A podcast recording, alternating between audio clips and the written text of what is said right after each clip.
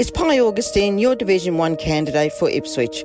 My plan is for a community that is vibrant and attracts world investment, a community that is connected with the state of the art transport system, a community that cares for our people and environment at a time of need. Division 1 needs a councillor that has the energy and motivation to get things done, a community champion. Find out more about me on my Facebook page, Pye Augustine for Division 1. This ad was approved by Pye Augustine candidate. Ipswich deserves strong and stable leadership you know you can trust. I'm Mayor Teresa Harding, and as your Mayor, Ipswich is once again a city that businesses are proud to invest in and families love to call home. To keep our city moving forward, I'm committed to reducing cost of living pressures, expanding our road and transport networks, delivering more for our suburbs, and boosting investment in grassroots sports in our community. So vote 1 Teresa Harding for Mayor for sustainable growth for Ipswich. Authorised by T Harding, 264 South Station Road, Raceview.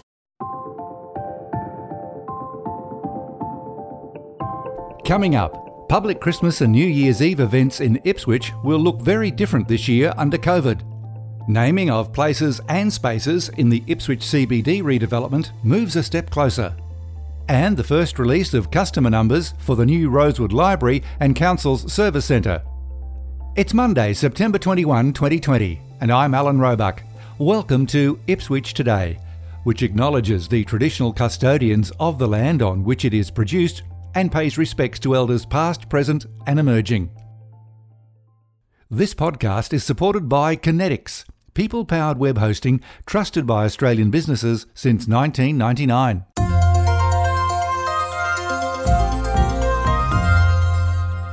Place and space naming in the redeveloped Ipswich CBD was a hot topic at last week's committee meetings with a final decision on some names and heritage considerations deferred to the council meeting this week on Thursday, September 24. The Ipswich Central Redevelopment Committee was presented with a community survey by General Manager for Coordination and Performance, Sean Madigan. Mayor and Councillors, this report uh, relates to the community engagement exercise that was undertaken in relation to the naming of our spaces and places in the Ipswich uh, Central Precinct.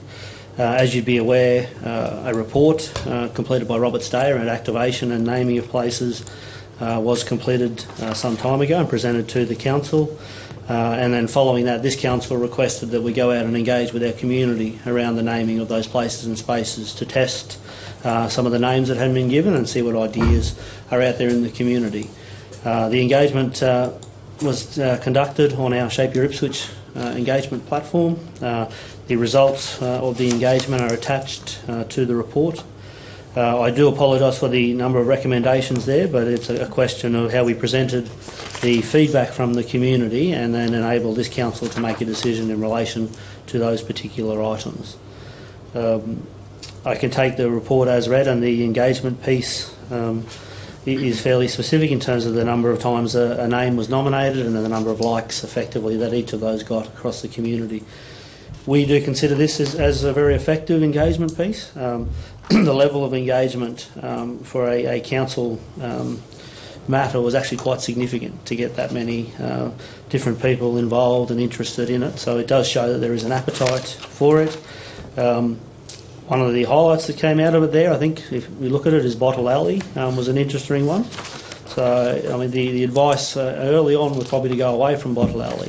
But I think you'll see in this report that the community has well and truly told us that Bottle Alley is what it is known as and what they would like it known as. An, an interesting one. But that's the value of going out to the community and testing it as this council directed us to do. Deputy Mayor Marnie Doyle expressed her support for community consultation. And I, I, think it's a, great piece of community uh, engagement that's um, that has been undertaken uh, and note that there's many people in the community that are very passionate um, about some names and, and, and some of the spaces and, and thank um, everybody for participating. We, um, as your elected representatives, um, I know um, you know, promised and, and, committed to to listening um, to what our residents want. Um, that was that was critical um, to all of our campaigns. So this um, is a good example of where we've we've gone out to the, the people and the people have spoken.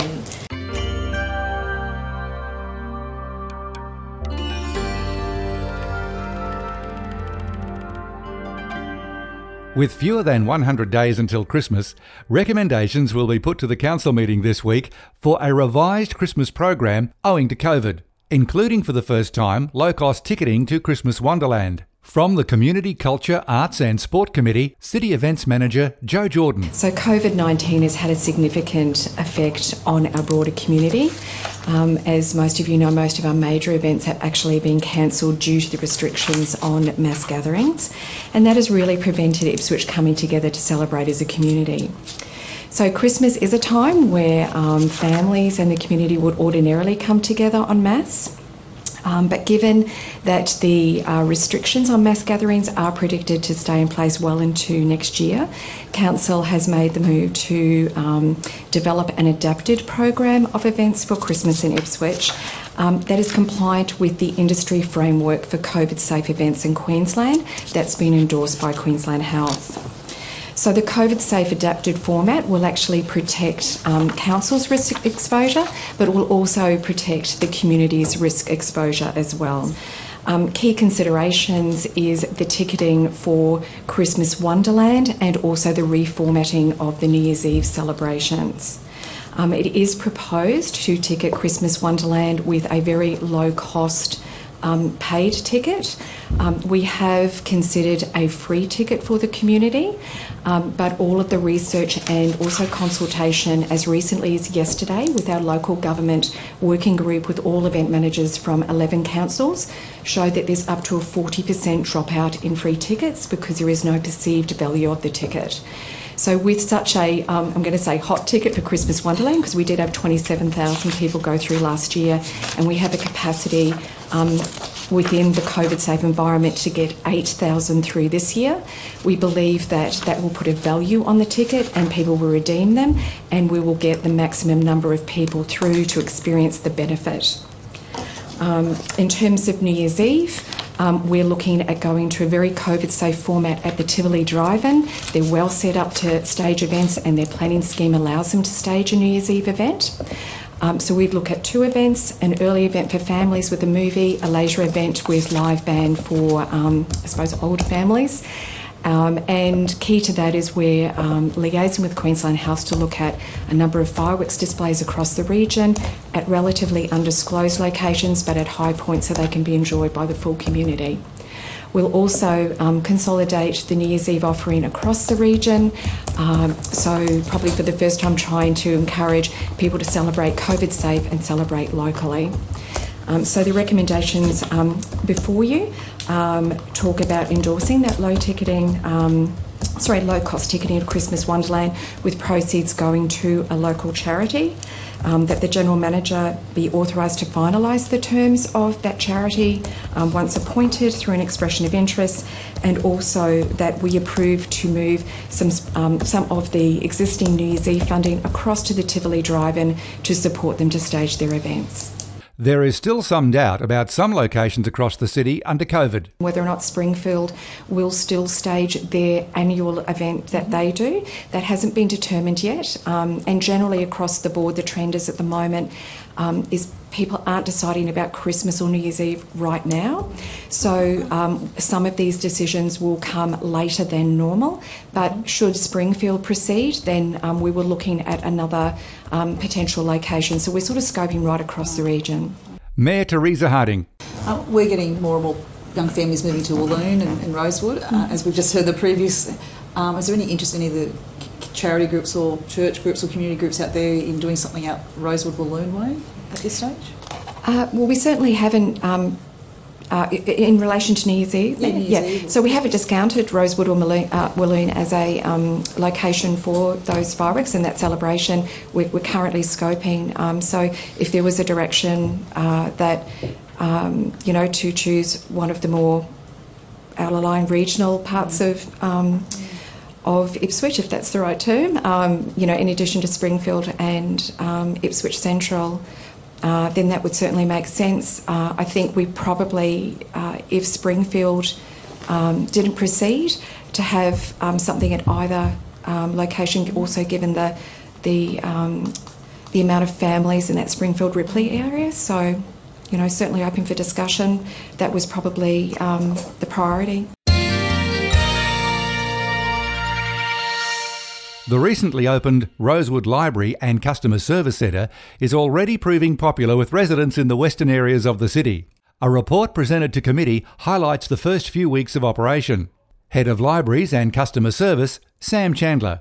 Uh, so at the time of writing the report, we had attracted um, 5,499 visitors to, to Rosewood and loaned over 6,000 items. Um, and we had 299 new members, um, and that continue, continues to grow.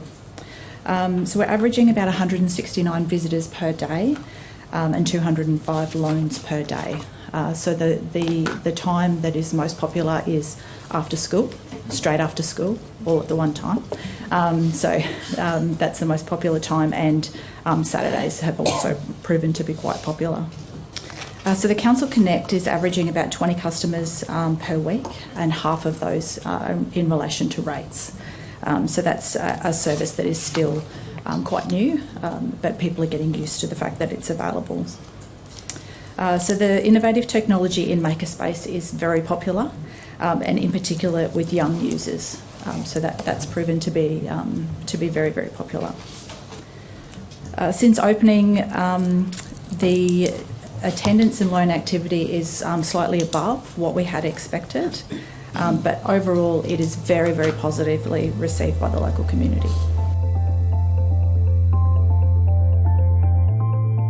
Ipswich Today is supported by Conetix, people powered web hosting trusted by Australian businesses since 1999. This podcast is also listener supported. If you like what you hear, please make a once only gift or regular donation to help keep it online just go to ipswichtoday.com.au and click the donate button at the bottom of the page. You can subscribe for free and share this podcast from your favourite app, including iHeartRadio, or play Ipswich Today from your smart speaker. Music is supplied by Purple Planet Music. This is Alan Roebuck. Thanks for listening.